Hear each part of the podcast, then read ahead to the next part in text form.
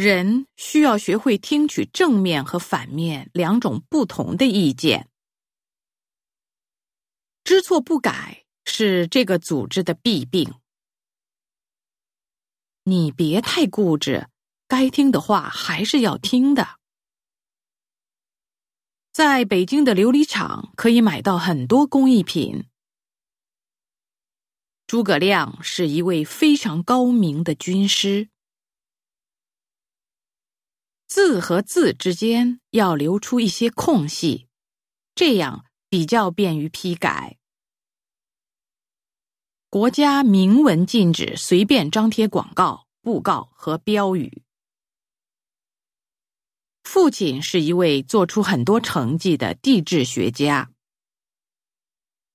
两国元首在会谈后郑重的签署了一份协议书。这儿是乡下，信息非常闭塞。